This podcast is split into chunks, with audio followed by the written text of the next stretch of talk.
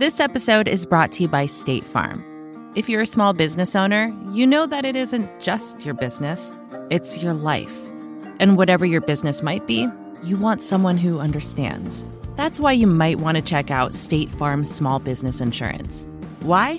Because State Farm agents are small business owners too, living and working in your community. That means they know what it takes to help you personalize your policies for your small business needs. Like a good neighbor, State Farm is there.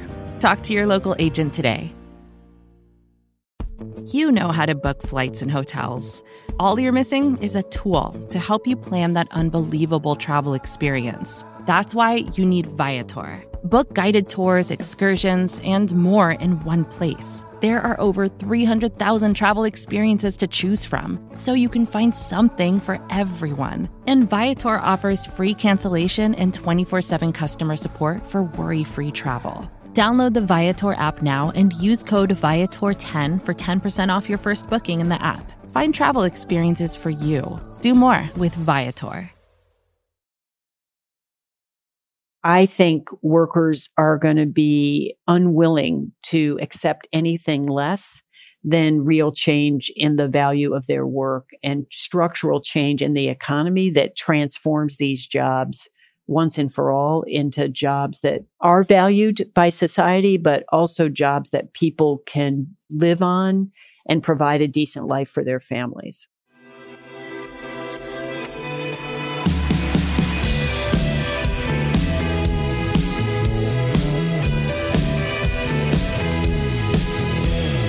Hello and welcome to the Ezra Klein Show on the Vox Media Podcast Network. First, some exciting news. We won the Webby Award. The show won the Webby Award for Best Interview Podcast for 2020 and the People's Voice Award. Thanks to all of you for the same. It's really exciting. And I want to just take the moment to really thank Jeffrey Geld for doing such an amazing job producing and editing the show under pretty difficult circumstances lately, and Roger Karma for synthesizing amounts of information at a speed like no one can believe. I'm really proud of the show, but very lucky to work with this team. And so thank you to both of them and, of course, all of you for listening. It's a nice bit of recognition for us all. My guest today is Mary Kay Henry, the president of the Service Employees International Union. This is a 2 million strong person union that includes a huge number of America's what we now call essential workers and frontline workers. And I wanted to have this conversation because I've been talking on the podcast and thinking a lot about the ways in which the workers we now understand to be essential are treated in our economy as disposable, and not just disposable, but as low status, right? They don't make much money. Oftentimes, they're not treated well. They're not given respect in the culture for their work. People don't look at you differently if you say you're a home healthcare aide. Whereas, people brag about being, and I don't mean to pick on management consultants, but a management consultant. And why is that? And of course, one of the answers there is power. There's power in the economy that is operating alongside everything else. And the groups that do the most, of course, to bring power to jobs and workers who often don't start out having it are the unions, and SEIU in particular. Mary Kay Henry is the first woman to lead SEIU. She's been named to Fast Company magazine's 100 Most Creative Leaders in the Economy. Politico named her one of 50 visionaries reshaping American politics. In 2019, the governor of California tapped her to co-chair the state's Future of Work Commission.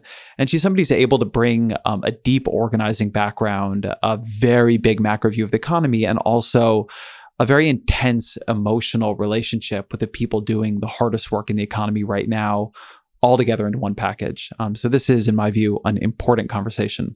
As always, my email is EzraKleinShow@Vox.com. Here is Mary Kay Henry. Mary Kay Henry, welcome to the podcast. Good to be with you, Ezra. So first, just how are you? What has it been like doing this work at this time? I'm in deep grief about the individual lives that have been lost. One of the first members that I heard about is a woman I've known for 25 years. She's a 30-year nursing home worker in Detroit, Michigan. I marched with her up and down Grand Avenue on a strike 10 years ago. She was incredibly loving towards my mother, who I used to bring to union events. And she was one of the first names I heard of someone who had lost her life from COVID-19. And I was telling you, Ezra, before we started that you know, there are days when the waves of grief because of the number of losses have been overwhelming to absorb. Like, we have a Connecticut healthcare leader who had 11 members die in nursing homes just in a week. I think it was in the fourth week of the pandemic roiling through Connecticut. And then our property services local in New York City has had over 100 people die, more than they lost in the trade tower. And we see the numbers every day, but when I see the numbers, I think of these individual human beings who were doing their very best to show up and care for the people they love. So that's one emotion that I have learned in these 12 weeks to understand I have to hold, and I got to open space in my day to weep off of the phone and podcasts and things. And then the second thing I feel right behind that grief is like a fury that essential workers across the service and care sector are in this situation, that President Trump didn't do his job, that people are being left to fend for themselves. It just pisses me off. So that's another emotion I feel. And the temp goes up as I listen to what working people are facing every day. I did a Walkout Wednesday Facebook Live event earlier today. I listened to a farm worker in California, terrified of going home and taking the virus with them. I listened to a gig worker for Uber Eats who has three kids, very concerned about contracting the virus as she delivers food to people's home, has no personal protective equipment, scrounged it up herself. You know, just on and on and on.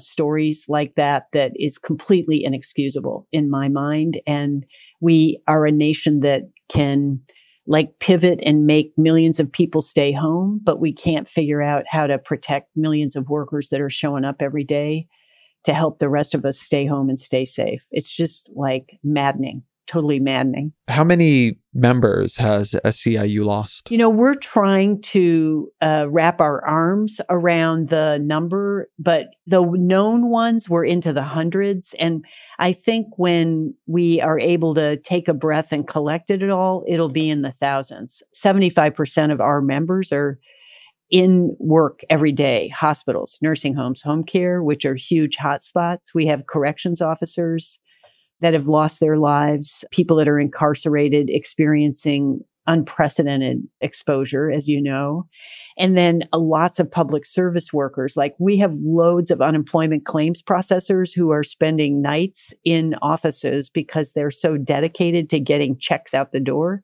to the unprecedented number of people that are filing unemployment claims. And they too are risking exposure because not every building's been deep cleaned and they don't have the protective equipment they need, and on and on and on. And then janitors, security officers, and airport workers. I heard this troubling story the first week in Seattle where a security officer who was helping people in and out of their cars, which is not really part of his job, but was part of how he showed respect to everybody that rolled up to the front door, and he contracted the virus and died for just trying to do the right thing to another human being. So we don't know, and we're going to do a wall of remembrance because we are bound and determined to make sure nobody dies in vain from this. And I hear that from every essential worker that I talk to and speak out with, because these are their coworkers that are dying and they don't want it to be in vain. And we're doubling down on fighting to make these jobs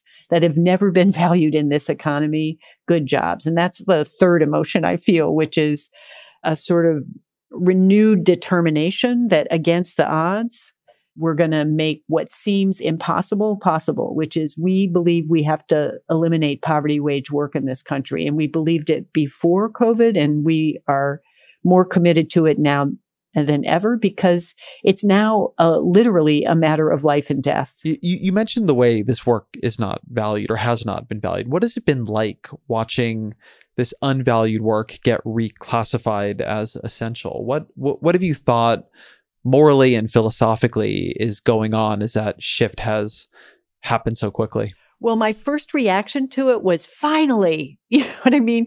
Finally, people understand how critical these jobs are to the functioning of a nursing home, the delivery of food in fast food, or the public service workers that are, you know, kicking these checks out the door. But then right behind that, as the clapping and the recognition went on, the number of stories where employers were refusing to follow basic CDC guidelines on health and safety and personal protective equipment, and then telling a fast food worker who called and said, I was exposed, I need to stay home. You shouldn't have put yourself in a position to be exposed to the virus. Don't go back to the same store, report to another store, because we're not going to pay you the 2 weeks of paid sick.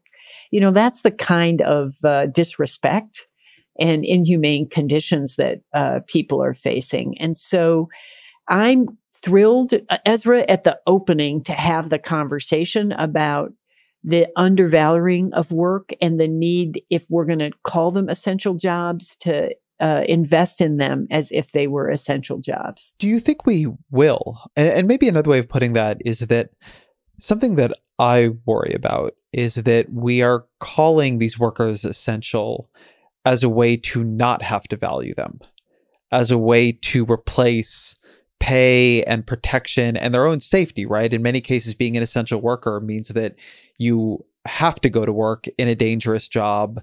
And if you decide the danger is too much for your family or anyone else, if you quit it, you can't get unemployment. The reclassification as essential, as a hero, when many people, they just signed up for a job, not heroics, and certainly not heroics that are underprotected.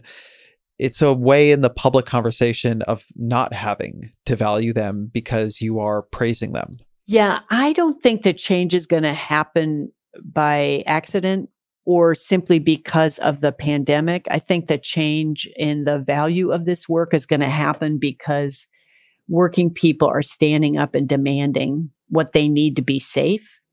And people are fed up in a way that I've never seen in my lifetime. And I think workers are going to be unwilling to accept anything less than real change in the value of their work and structural change in the economy that transforms these jobs once and for all into jobs that are valued by society, but also jobs that people can live on and provide a decent life for their families. I think once and for all, women's care work is going to need to be valued. And it hasn't been since the beginning of our nation. And it's been in the spotlight, and we understand that these nursing home workers that have, you know, paid a little bit above minimum wage, maybe have paid sick, but certainly can't afford their employer's healthcare coverage.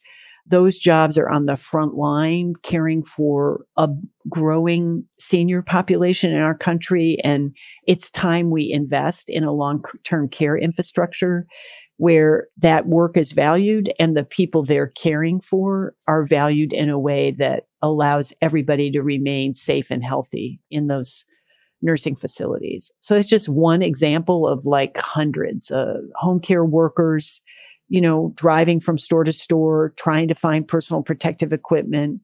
There's no system for distributing it.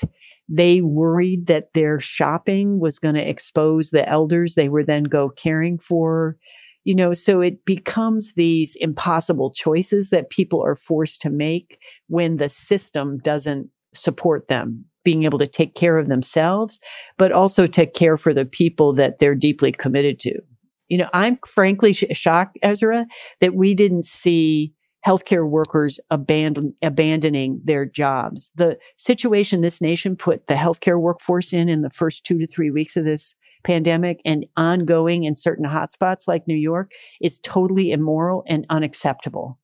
And it's a credit to each and every one of those human beings that they walked through their fear, that they dealt with the trauma that they're having to experience each and every day on the floors of these hospitals and nursing homes and risking infection and death. I find it kind of remarkable what working people chose to do in terms of staying at the battle stations, even though they weren't armed to fight the battle. There's a deep question, I think, about how our economy works that is getting a spotlight shown on it. And I want to hear how it works from your perspective on this. we have these jobs that we've traditionally not valued in terms of how they are paid, how they're protected, and what status they're assigned in our society. And then as soon as the world goes sideways, it turns out those are the ones we call essential. How, in your view, in the economy, in quote unquote normal times, does a job get valued? Why are some jobs valued highly and others aren't? What is the reality of how the economy makes those decisions, or whoever makes those decisions? I think it gets decided by the interaction between corporate power and who's elected in government. And in other countries of the world, government puts a check on corporate power, and workers have an organization and a seat at the table to make sure they lead a decent life. So fast food workers in every other country of the world are getting 80 to 90% of their income replaced as they were sent home because of the pandemic. They have health care, they have paid time, you know, and we talked to a UK worker last week, Mindy, who was fighting for the other 10%. And we were all putting our fists up in the air for her because we thought, okay, good for you. But in this country, Adriana Alvarez, who's in Chicago, a single mom of a son, had her 40-hour week cut to 8 hours at the beginning of the spread of the pandemic in Chicago, had no paid sick leave, works for $12 an hour, and was trying to kind of rob Peter to pay Paul and operate on fumes, and homeschooling her son, and was grateful that the Chicago public school system dropped off a hotspot and a Google Chromebook for her to do remote learning from home, because she had no connectivity before the remote work started. And there's story after story like that. And now when things got stabilized for her, she's kind of trying to pick up other shifts at other stores. And that's a decision that the multinational corporation of McDonald's makes to play by the, you know, rules that have been rigged in this system long before COVID, that devalues the work. I think the care work was a decision back in the 30s when we were trying to pass Social Security, Fair Labor Standards Act, the National Labor Relations Act. Home care workers, domestic workers, farm workers were all written out of the act as a compromise between northern legislatures and southern legislators who didn't want Black and brown workers covered by any laws. And so because those workers had no rights under the law, their wages fell further and further behind because they couldn't join together and bargain a better life. So there's historic reasons, and then there's a system where our politics has favored corporations who supposedly were going to create good jobs for us, and that's how we were all going to thrive. And it's crystal clear that that trickle-down theory is long past, and we have to have an economy where we have elected officials standing with workers to hold corporations accountable to investing in their frontline workforce. And if we could transform poverty wage work, wages would go up and jobs would get better for everybody up and down the economy. Tell me a bit about the story of how this was done in the 20th century with manufacturing work, because manufacturing jobs became good jobs. They didn't start out that way. They didn't start out well paid. They didn't start out safe. In many cases, they remained relatively unsafe, but they did become, both in real terms of how much money they made, but also in our national mythology, right? They are, you know, when you hear either Joe Biden or Donald Trump talk, they sort of talk as if the center of the economy is blue-collar male manufacturing work. And what is your version of the story by which that happened? That workers joined together and sat down in Flint and said, we're not working anymore until we get paid enough to feed our families. And that workers deciding to disrupt the business catalyzed strikes all across steel, auto, and rubber, which were the dominant industries in that generation. And companies made a decision in order to be able to produce their products to recognize the union and bargain a contract. And that action got codified in law, mostly as a way to stop worker disruptions and strikes. Labor law didn't encourage organizing of workers. It contained it in the 30s. And so I think that's what's so hopeful, Ezra, about this moment. Long before COVID, we were seeing Red for Ed strikes, Google workers, 60% walking off the job one day to create a global statement about what they expected from Google. Uber and Lyft drivers in California striking, Amazon workers in the midst of COVID and before walking off the job. We've been backing the fast food worker strikes for the past 7 years. Those are all disruptions that I think in this moment are going to move to another scale, because now basic health and safety protections aren't being followed.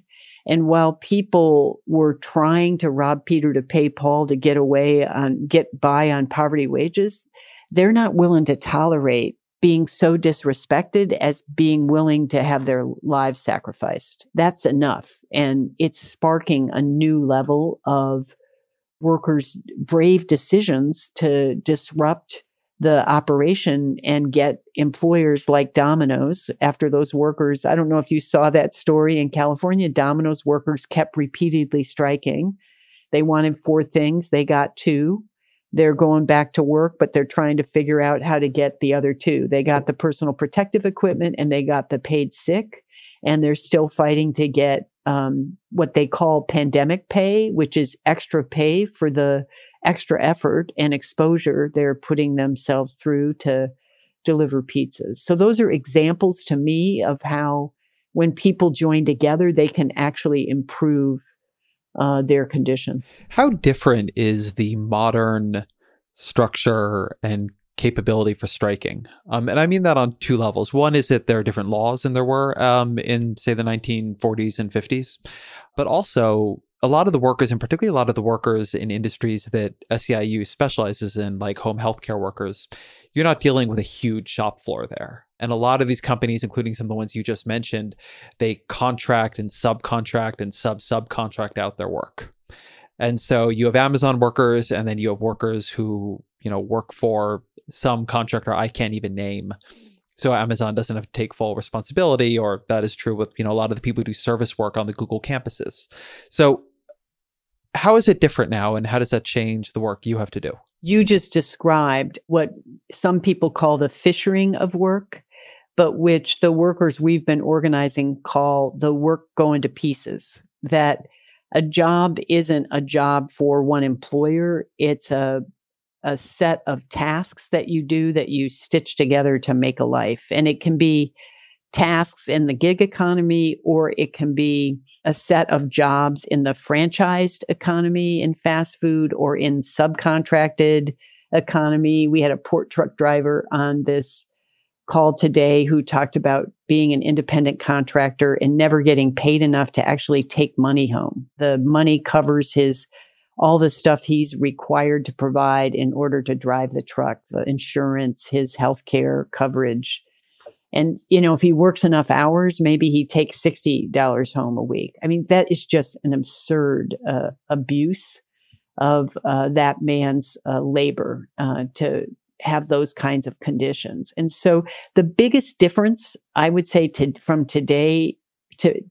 yesterday is the structure of a job. And the idea that I worked for one employer for multiple years. There's a lot more movement between jobs in the economy and a lot more distance between the employer that employs the person and pays the money and who actually the worker is interfacing with as their employer. And so that's the biggest challenge, I would say, in organizing. But I have to say, Ezra, we have a 100-year history in SEIU. All of the workers we represent faced very similar structures where employers were trying to offload responsibility for employees. But there is a way through the grit and determination of working people that if you stay together like immigrant flat janitors did in Chicago that birthed our union, after 10 years of struggle, they won recognition from the building owners that really had ultimate responsibility for their wages, hours, and working conditions, but they employed contractors to create distance between them and the workers. That same kind of structure exists today, only it's much more of a standard throughout the economy. This episode is brought to you by State Farm. You've heard it before, like a good neighbor, State Farm is there. But it's more than just a tagline, because State Farm agents are small business owners themselves who live and work in your community. And if you're in the market for small business insurance, who better to work with than an agent who understands what it takes? State Farm agents can help you create a personalized insurance plan that fits your small business needs and budget. Talk to your local State Farm agent today about small business insurance. Like a good neighbor, State Farm is there. Support for The Gray Area comes from Burrow. Getting the right furniture for your place can be really annoying. At this point in my life, I've probably gone through maybe 3 sets of outdoor deck furniture, and it's a pain in the ass for a different reason every single time. It doesn't look like it did in the pictures, the assembly isn't what they said it was, or it's just not as advertised for whatever reason. Thankfully, Burrow is the furniture company that wants to make it all a little easier. Last year, Burrow introduced their outdoor line, and this spring they're adding to it with their Dunes line, offering new seating, dining, and lounger options designed for luxury, comfort, and durability. Burrow furniture is easy to put together and take apart, so you can move or store it as needed. And it ships straight to your door for free. Gray Area listeners can get 15% off their first order at burrow.com/Vox. That's Burrow, burrow.com/Vox for 15% off. burrow.com/Vox. When you think over the history of your union, what is the campaign that you take the most inspiration from now? Oh my gosh, there's like 3 or 4 for me. I would say our Justice for Janitors movement, when building owners thought they could break the union that was mostly done by Black workers in center cities. And as a way to break the union, they moved all the Black workers out and brought immigrant workers in. And many of those Black workers became security officers who are also now in our union because they understood that was in their self-interest. And so we fooled those building owners and contractors by rebuilding the union through the Justice for Janitors fight in the 80s. I'm incredibly proud of the home care organizing that was done in the 90s, primarily in our union, where again, primarily immigrant women of color and poor white women in rural communities joined together and said, we want to be invisible no more. We do important work that makes all other work possible in the economy, and we want to be invested in and respected by the government and by employers. And they made a breakthrough. The family child care providers in the state of California, after 16 years, finally won their union this year when Governor Gavin Newsom wrote them into the law. They had been excluded since the beginning of time. So those are 3 examples of pride that I have, and we're incredibly proud of the determination and perseverance of the fast food workers, because if it's my last breath, we're going to get McDonald's to recognize the union for those workers and bring the entire fast food sector out of poverty and into being the best first job in America that has wages, benefits, training. There's lots of things that can be done, and workers want the opportunity to be their best selves and be able to do that job with dignity, or be able to move into that job and up and out of it to other jobs that they've always dreamed of doing. But let me ask you that question, not from the perspective of pride, which I reckon is sort of how I phrased it, but more from the perspective of tactics. What about any of those campaigns, right? As people try to imagine, how would you unionize a McDonald's franchise-oriented workforce, or gig workers, you know, who work for Uber or Lyft, or whatever it might be in this sort of modern fissured economy?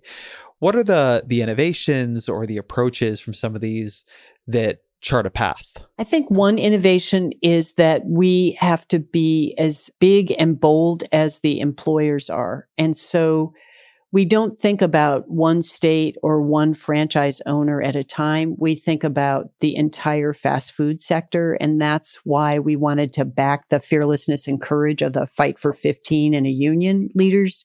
And we want to combine political power with the workers' power to see if we can force a change in behavior of the corporations who, I think in this moment now more than ever, Ezra, we have to call corporations to their social responsibility. It is not okay that they've lobbied against paid sick. It is totally unacceptable that they won't call the president out for not enforcing the Defense Protection Act and getting the supplies that we need to the front lines of this pandemic.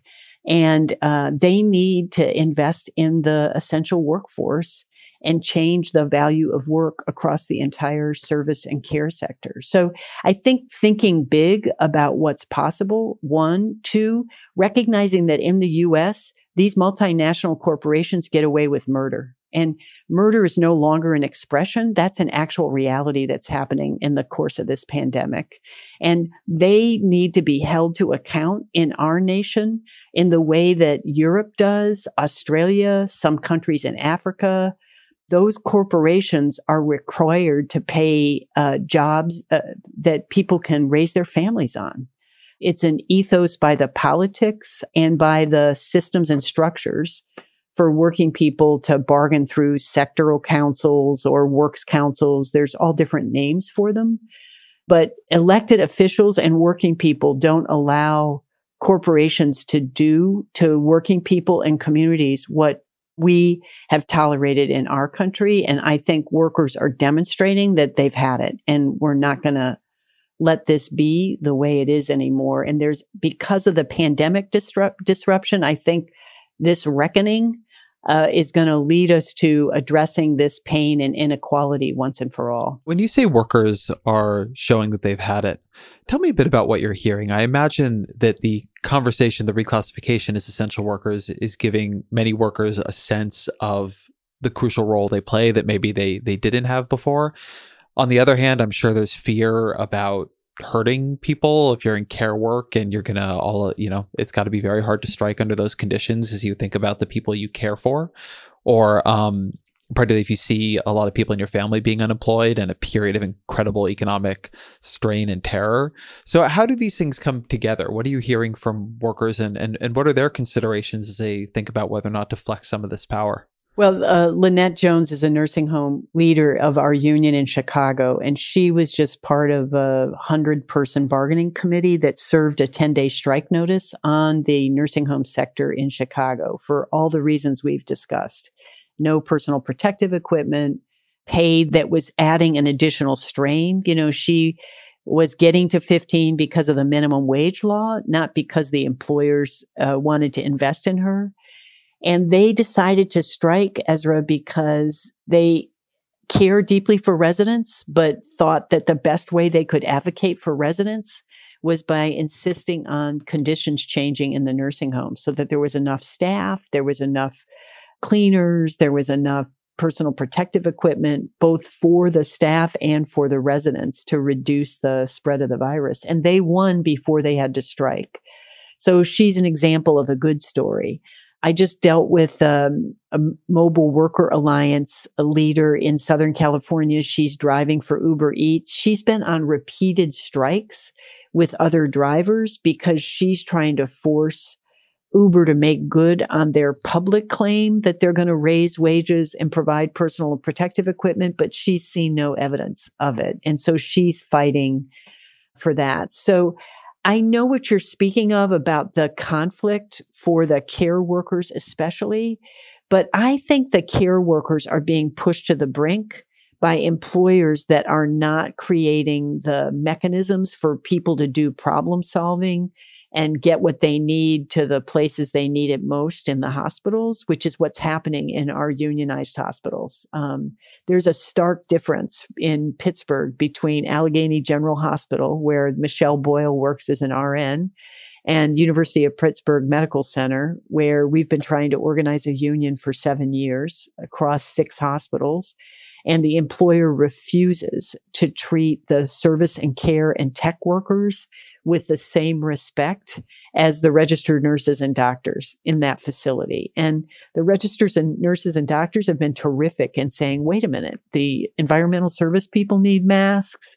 All the dietary workers need masks and personal protective equipment. And I think that we're going to see more and more. And there's been walkouts from those hospitals in Pittsburgh. There was a spontaneous walkout in Uniontown, Pennsylvania, when a nursing home worker was told by her supervisor, don't wear a mask in there, the resident will be upset.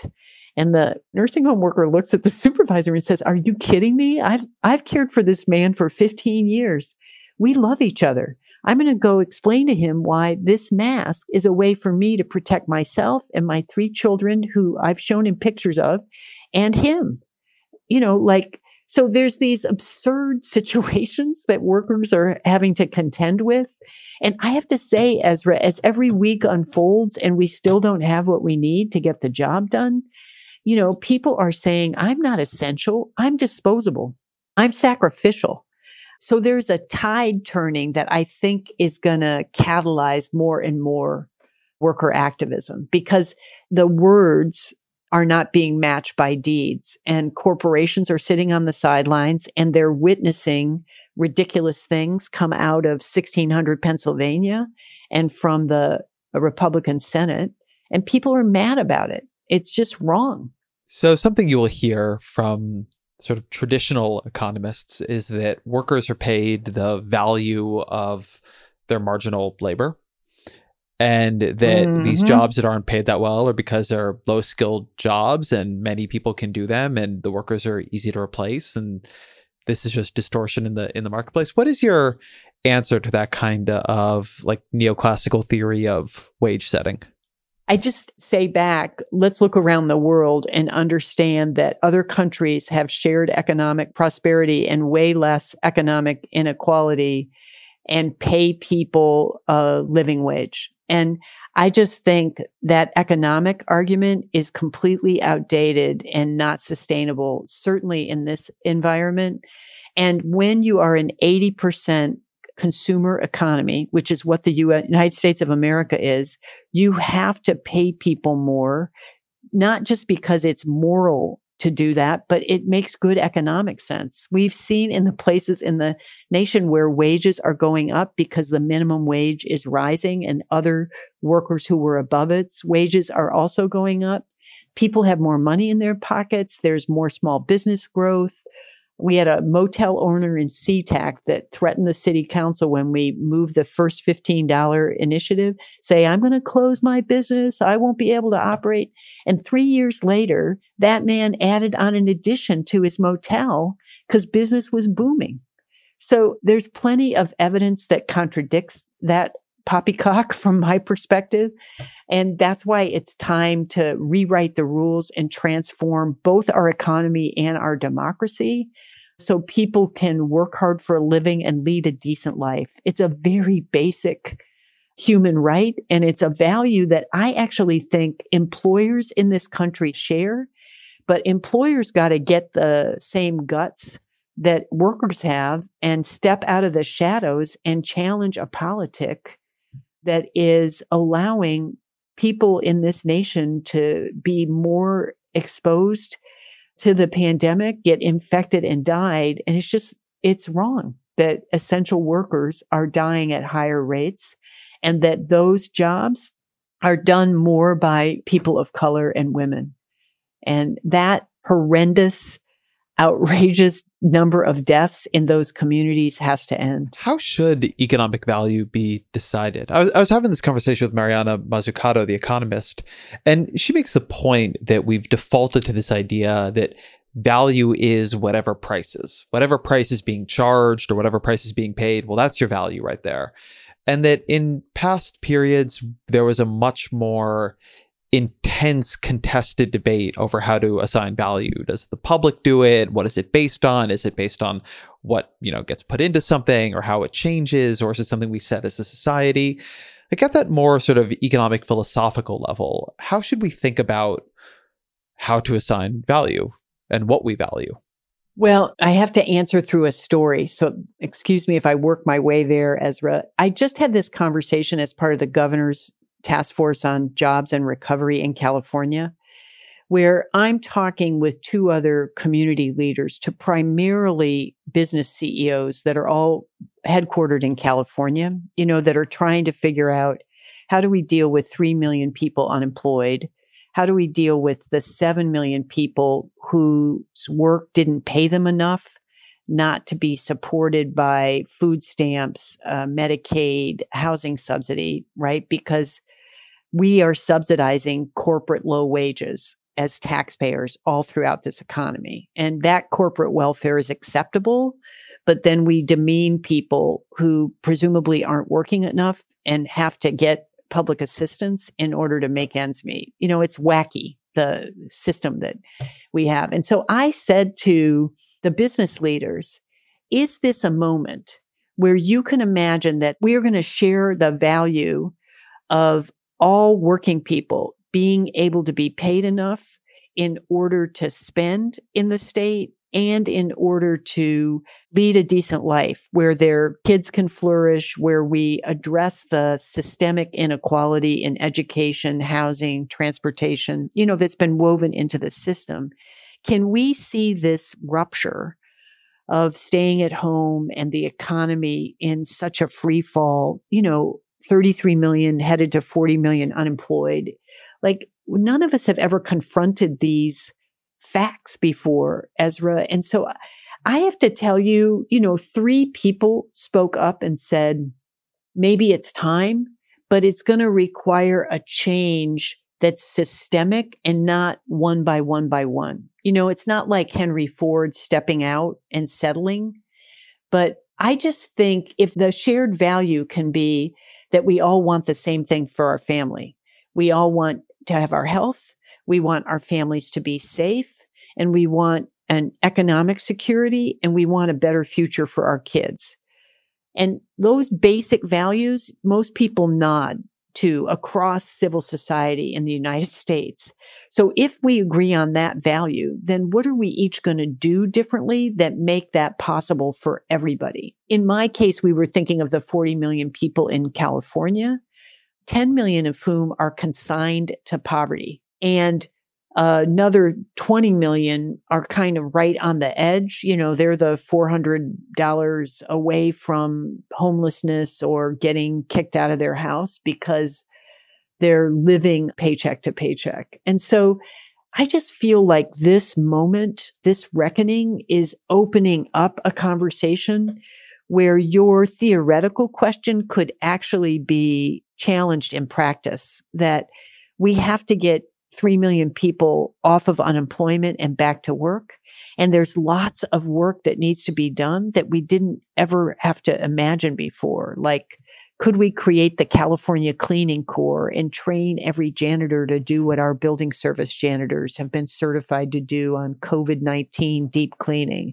Can we expand the care workforce so we can get elders out of nursing homes that don't need to be there, but can be supported at home, and make those jobs good jobs that are like the eyes and ears of the healthcare system, so we're avoiding high cost hospitalization? There's so much like innovation and creativity that we could use. Like, can the percentage of us that just learned that we actually can work from home?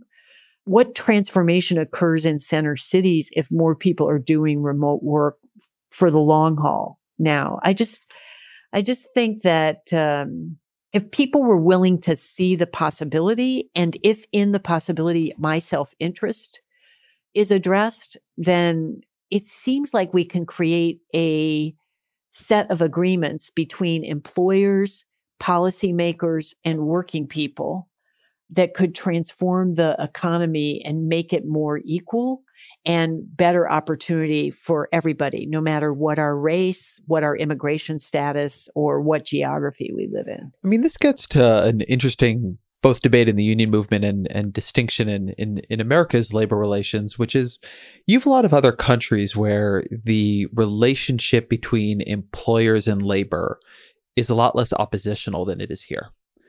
And there's a sense here, for all kinds of reasons, and I think at times merited, that it just, the way organizing has been, either works or has been forced to work, it always pits interests against each other that often should not be pitted against each other at all. As you say, in many cases, like, there should be a real alignment of interest between workers and employers. There's like a very deep sort of assumption that it has to be conflict, when that conflict has a tendency to like destroy both sides, at least at times. Are there things for the American labor movement to learn, or at least for the American policy structure to learn, from how other countries have done this and what results they have seen? Yes, but just like on the healthcare debate, Ezra, I think we need our version. I think there's loads of examples from around the world of structures and systems and laws, but I think it begins with, can working people be backed by elected officials at every level of government to challenge corporate behavior and practice enough to create some catalytic event that is like Flint sit down and the employer agreements, and not some massive law change at the national level? I really believe it's going to happen through workers' bravery and courage, just like it did in the late 1800s, the 30s, and throughout time. And employers deciding, I can't deal with this disruption anymore. I should just reach an agreement so we can all do better together. And, you know, the reasonableness of working people in this moment is astounding to me. Like this fast food worker in Durham, North Carolina, Sarah Farrington, she said, listen, I really care about my customers. And I know that I get paid $3 an hour in a tip wage and I rely on tips, but I actually think I do a really good job. And I really don't want to do any other job. I just want this job to pay me enough to let my kids get an ice cream cone and make sure that they get the support they need in school so they can do better than I've done. You know, there's these basic desires that working people have to, as you say, make the essential label something that is lived in real life by how they're compensated. Support for The Gray Area comes from Bombas. How's your sock drawer looking these days? Underwhelming? Is it the seat of all your disappointments, a wasteland of unmatched, sandpaper-rough foot sleeves? Well, this spring, you can start looking forward to opening that sock drawer again with Bombas. Finally, I have something to look forward to. Bombas socks have all kinds of features, like honeycomb arch support, anti-blister tabs, and cushioned footbeds. Bombas also sells clothes for other body parts, like t-shirts and underwear. Also, Bombas wants to make returns and exchanges easy with their 100% happiness guarantee. So if the dryer or anything else eats a sock, or if you're unhappy with your purchase for virtually any reason, they say they'll do whatever they can to replace it or make it right. Bombas sent me a few pairs of socks a while back, and they're my favorite socks. I'm literally wearing a pair right now. I know I'm supposed to say nice things here, but it's true. So there you go. You can get comfy this spring and give back with Bombas. Head over to bombas.com/gray area and use code gray area for 20% off your first purchase. That's BOMBAS.com/gray area and use code gray area at checkout. Support for this show comes from Slack. You're a growing business and you can't afford to slow down. If anything, you could probably use a few more hours in the day. That's why the most successful growing businesses are working together in Slack. Slack is where work happens, with all your people, data, and information in one AI-powered place. Start a call instantly in huddles and ditch cumbersome calendar invites. Or build an automation with Workflow Builder to take routine tasks off your plate. No coding required. Grow your business in Slack. Visit slack.com to get started.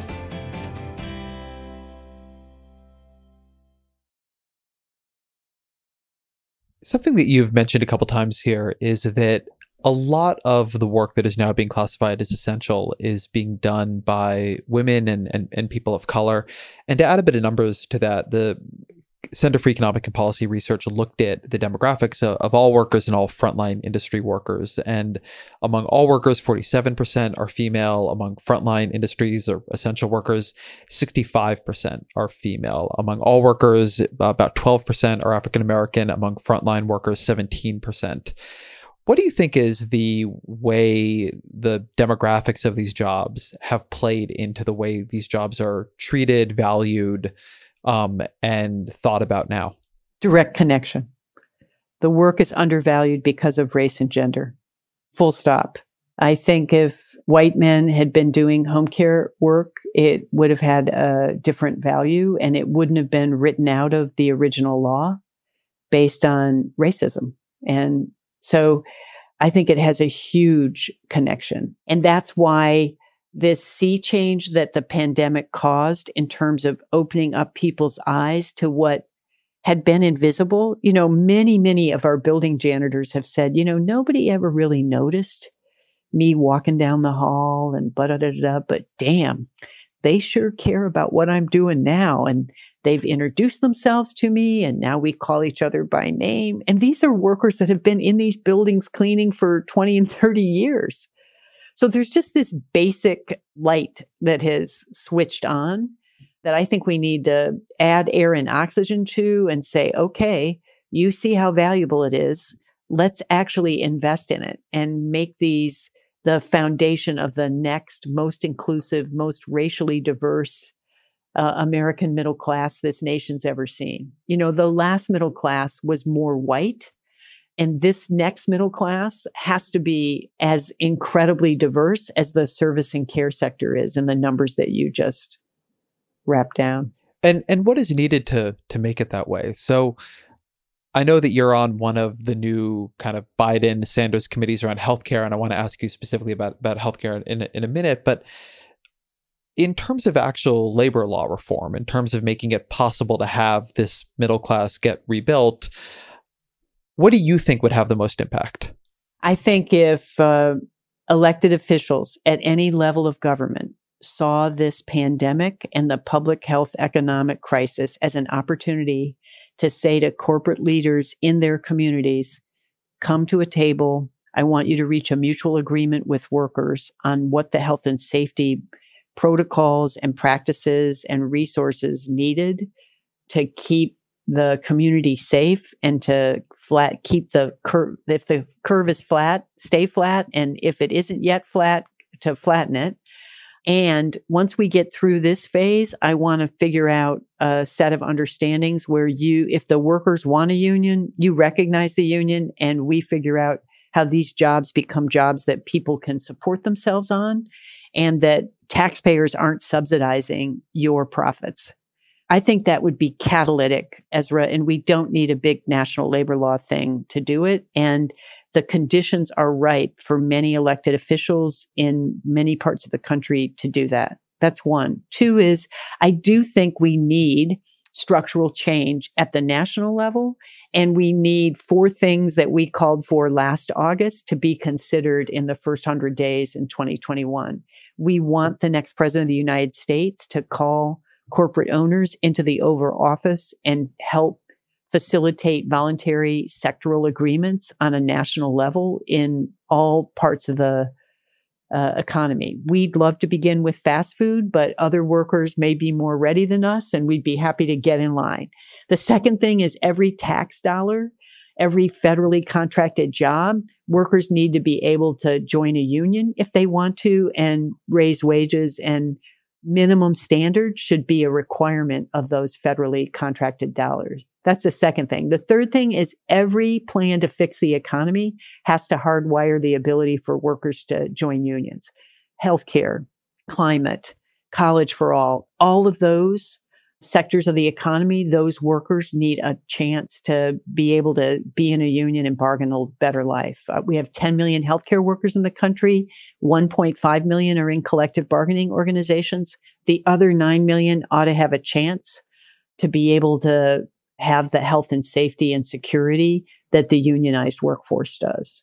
just as an example. When you talk about having the capacity to join a union hardwired into these industries and into these reforms, what does that mean? I mean, there's people maybe are hearing some of these debates between sectoral bargaining and card check and some of the other big picture approaches that have been put out in recent years. Are you thinking primarily of one of them or all of them? Like, how do you approach that? Yeah, I think of those sectoral bargaining and card checks as a means to an end. That's important to understand. So when I say hardwire, Medicare and Medicaid, 60% of every hospital receives federal tax dollars to operate. About 90% of every nursing home uses federal tax dollars to operate. Home care, primarily state and local and federal. It's kind of a mix. If we were to say, as a matter of public policy and the use of our tax dollars, we don't want to subsidize poverty wage jobs anymore with our tax dollars. We want government to require employers that if you get Medicare and Medicaid money, there has to be a minimum wage, there has to be paid sick, there has to be healthcare, depending on whether it stays employer-based, however we figure that out as a nation. And workers have to have the chance to join a union if they want to. You would make it a condition of participation in the Medicare system.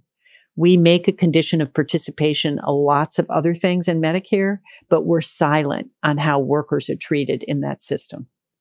That's an example of hardwire. And I could tell you a similar story in higher ed and education, another story with our nation's airports. We're rebuilding our nation's airports with federal tax dollars and making them beautiful to look at. But more and more workers are falling into poverty because airlines are contracting and then subcontracting out most of the work done in our nation's airports. And so people are sleeping in airports, sleeping in their cars because they don't earn enough to be able to afford rent. And that's just wrong. It's wrong for the economy and it's wrong morally. What are the labor market trends right now that worry you the most? Are you somebody who worries over automation replacing a lot of your workers, or do you see the kinds of workers and part of the kinds of service workers you represent as being a little bit more protected from that? Well, you know, the first thought I had when you asked about trends before the example, Ezra, was 33 million people have filed for unemployment. That is a cataclysmic shift in the labor market. And I think we all better square our shoulders and think we are in Great Depression number 2. And what set of interventions are we agreeing together, employers, government, working people, our communities, to dig ourselves out of this ditch? That's one. Two, I have to tell you, every worker I've met dreams about impacting automation in their work. You know, when we first started backing the fast food workers, people would threaten the workers on the picket line, you know, because they were asking for too much. And we're going to automate your jobs. And I was standing beside one worker in St. Louis once, and he shouted back, I want to design the code. I could design a better code than anybody because I know all the tricks in the hand movements. And I would love to learn how to train a robot to do it so I wouldn't get my hands burned anymore. And that to me was an example of turning it on its head. And I've seen it. I've seen environmental service workers in unionized settings help navigate the introduction of AI onto the hospital floor because they've done the jobs for decades. They have a lot to say about the design of artificial intelligence or robots to assist their jobs. They're all in for it. But we need to make a commitment to economic security and the transition of work. You know, Sweden guaranteed truck drivers lifetime employment in order to get truck drivers to work with AI engineers on the design of driverless trucks in Sweden. And then those truck drivers went into middle schools to help kids imagine what jobs they would do that wouldn't be trucking, because that's a good job in Sweden and kids want to be their dad or whatever. And so think about a comprehensive response to transitioning to the future of work that kind of unleashes everybody's human potential. I was at a Stanford artificial intelligence lab for this Future of Work Commission in California. The maintenance guys that we represent on Stanford's campus came to see me at lunch, but I told them they might like to hear from the Stanford AI engineers about their innovations. And they kind of rolled their eyes when I was talking to them at the morning break. And they said, okay, Mary Kay, but you know, they think we're all idiots. So we'll come because you asked us, but they've never asked us what we thought.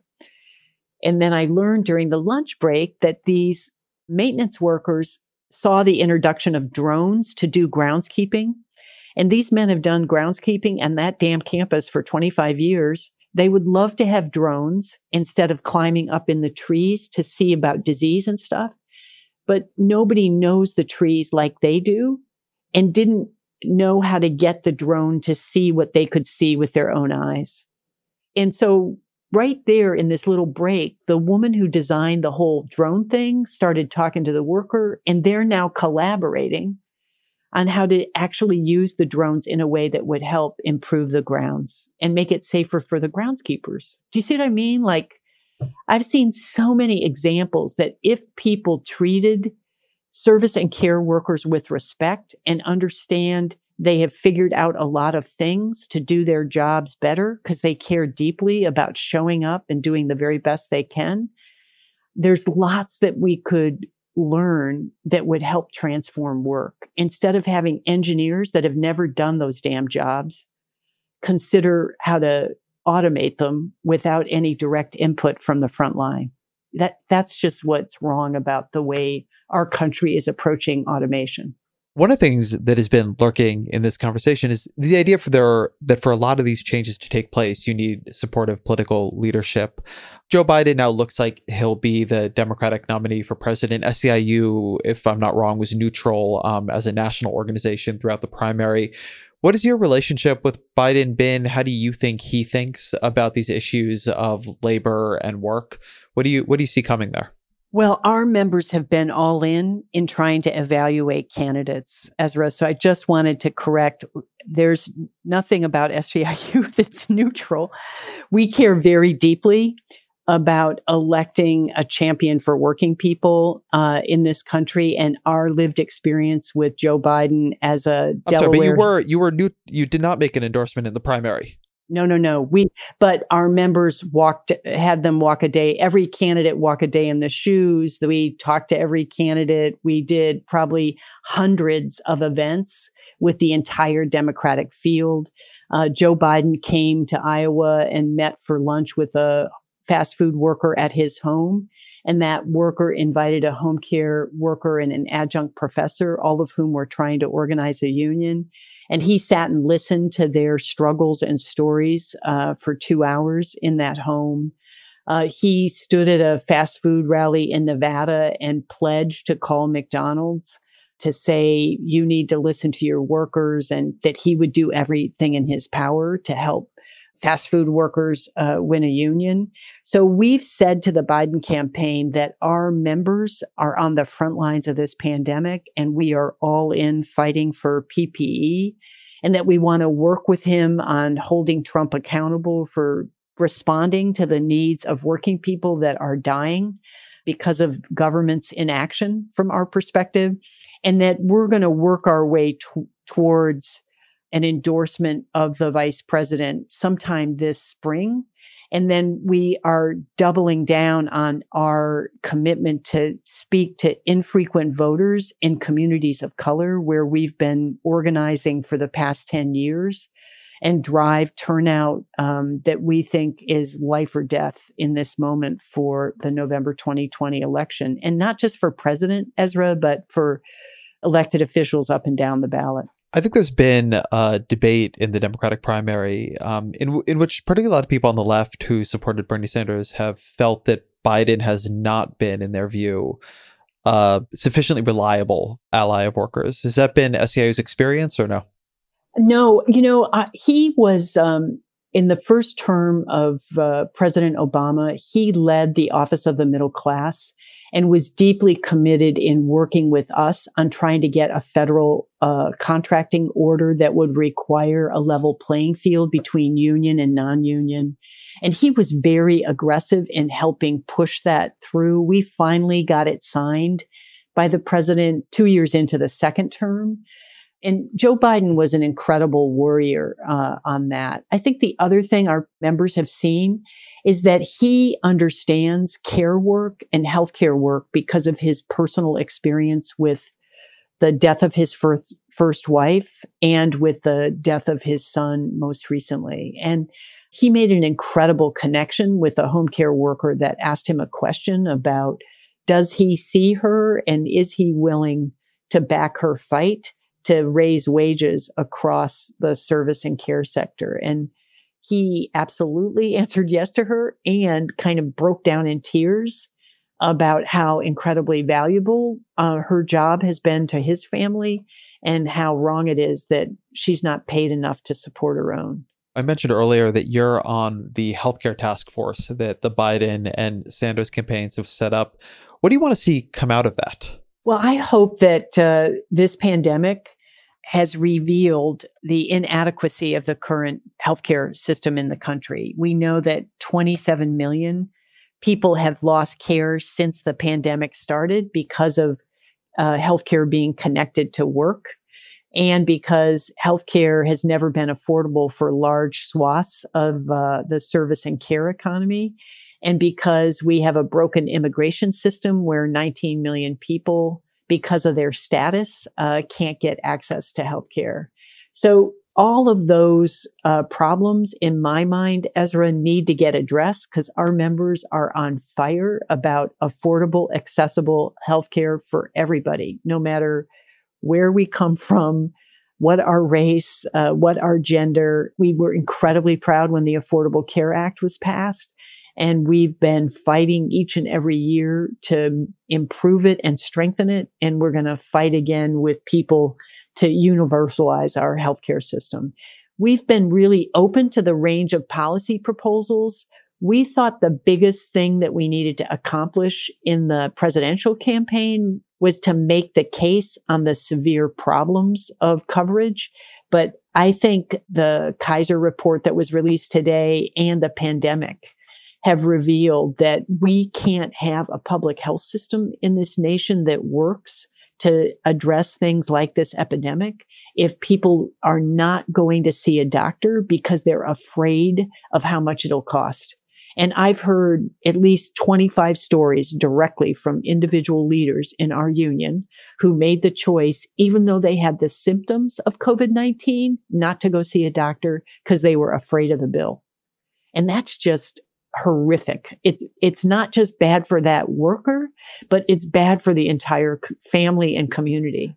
So one of the things that has been a long time tension point in the union movement around healthcare has been whether or not it's good or bad for unions to have healthcare tied to employment. And something I've been a bit critical of Biden on is that his healthcare plan backstops the employer-based system. It does a lot to make healthcare more accessible, but it doesn't allow, say, people on employer care to use that money to buy into the public option. It doesn't let the employer buy into the public option.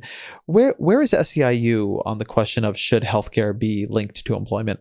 You know, I have to say, Ezra, I'm having a flashback as you asked me this question because I was sitting at the Detroit debate on July 30th.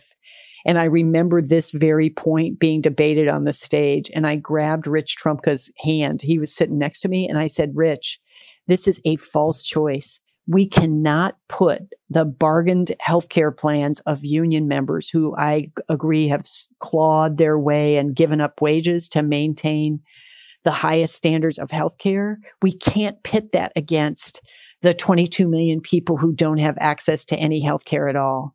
And I just believe, Ezra, there's got to be a way for us to help maintain what has been won by union workers, but create a system where everybody gets equal access to care that is as good as that is. And that is the problem we got to crack as a nation. And so where we are is we object to having to make that false choice. And we want a system that allows affordable, accessible health care for everybody, regardless of status. I think that's a good place to come to an end here. So let me ask you the question we always used to end the podcast, which is, what are three books you've read that have influenced you that you would recommend to the audience? I love that you asked this, Ezra. One that has influenced me that I'm rereading in the pandemic was written by my mother-in-law, and it's called The Dowry. And it's a series of short stories of the legacies that were passed to her from her Italian immigrant parents. It's just a beautiful set of stories that for me are a way to kind of soothe my soul in this terrible time that we're leading through. And then the second one is White Fragility by Robin DiAngelo, because of the searing pain that I've heard from our Black and Brown leaders and members across our union, said to me, Mary Kay, it's no surprise that we're dying in record numbers because this system's always been rigged against us and has never valued our lives. So yes, it's outrageous, but for us, it's not unexpected or unimaginable. And so this notion that Robin DiAngelo puts out in this book, Ezra, is that white people have got to speak up. We got to break the silence that we were trained to and be explicit about our desire to end structural racism in this nation. And so that's been feeding my fire, I would say, in this moment. And then the third one is from Stacey Abrams, which is called Lead from the Outside. It was just republished, I think, last year. And I was incredibly moved by her leadership in the 2018 gubernatorial race. And I see her as a touchstone for creating cross-racial solidarity in this moment that I think is required to change our politic. So I kind of reached for that as I was thinking about how to reimagine, given COVID, the way we need to campaign in the 2020 presidential. Mary Kay Henry, thank you very much. Thank you, Ezra. Good to be with you. Stay safe. Thank you to Mary Kay Henry for being here. Thank you to all of you for being here. Thank you to Jeffrey Geld for producing and editing, to Roger Karma for researching. The Ezra Klein Show is a Vox Media podcast production.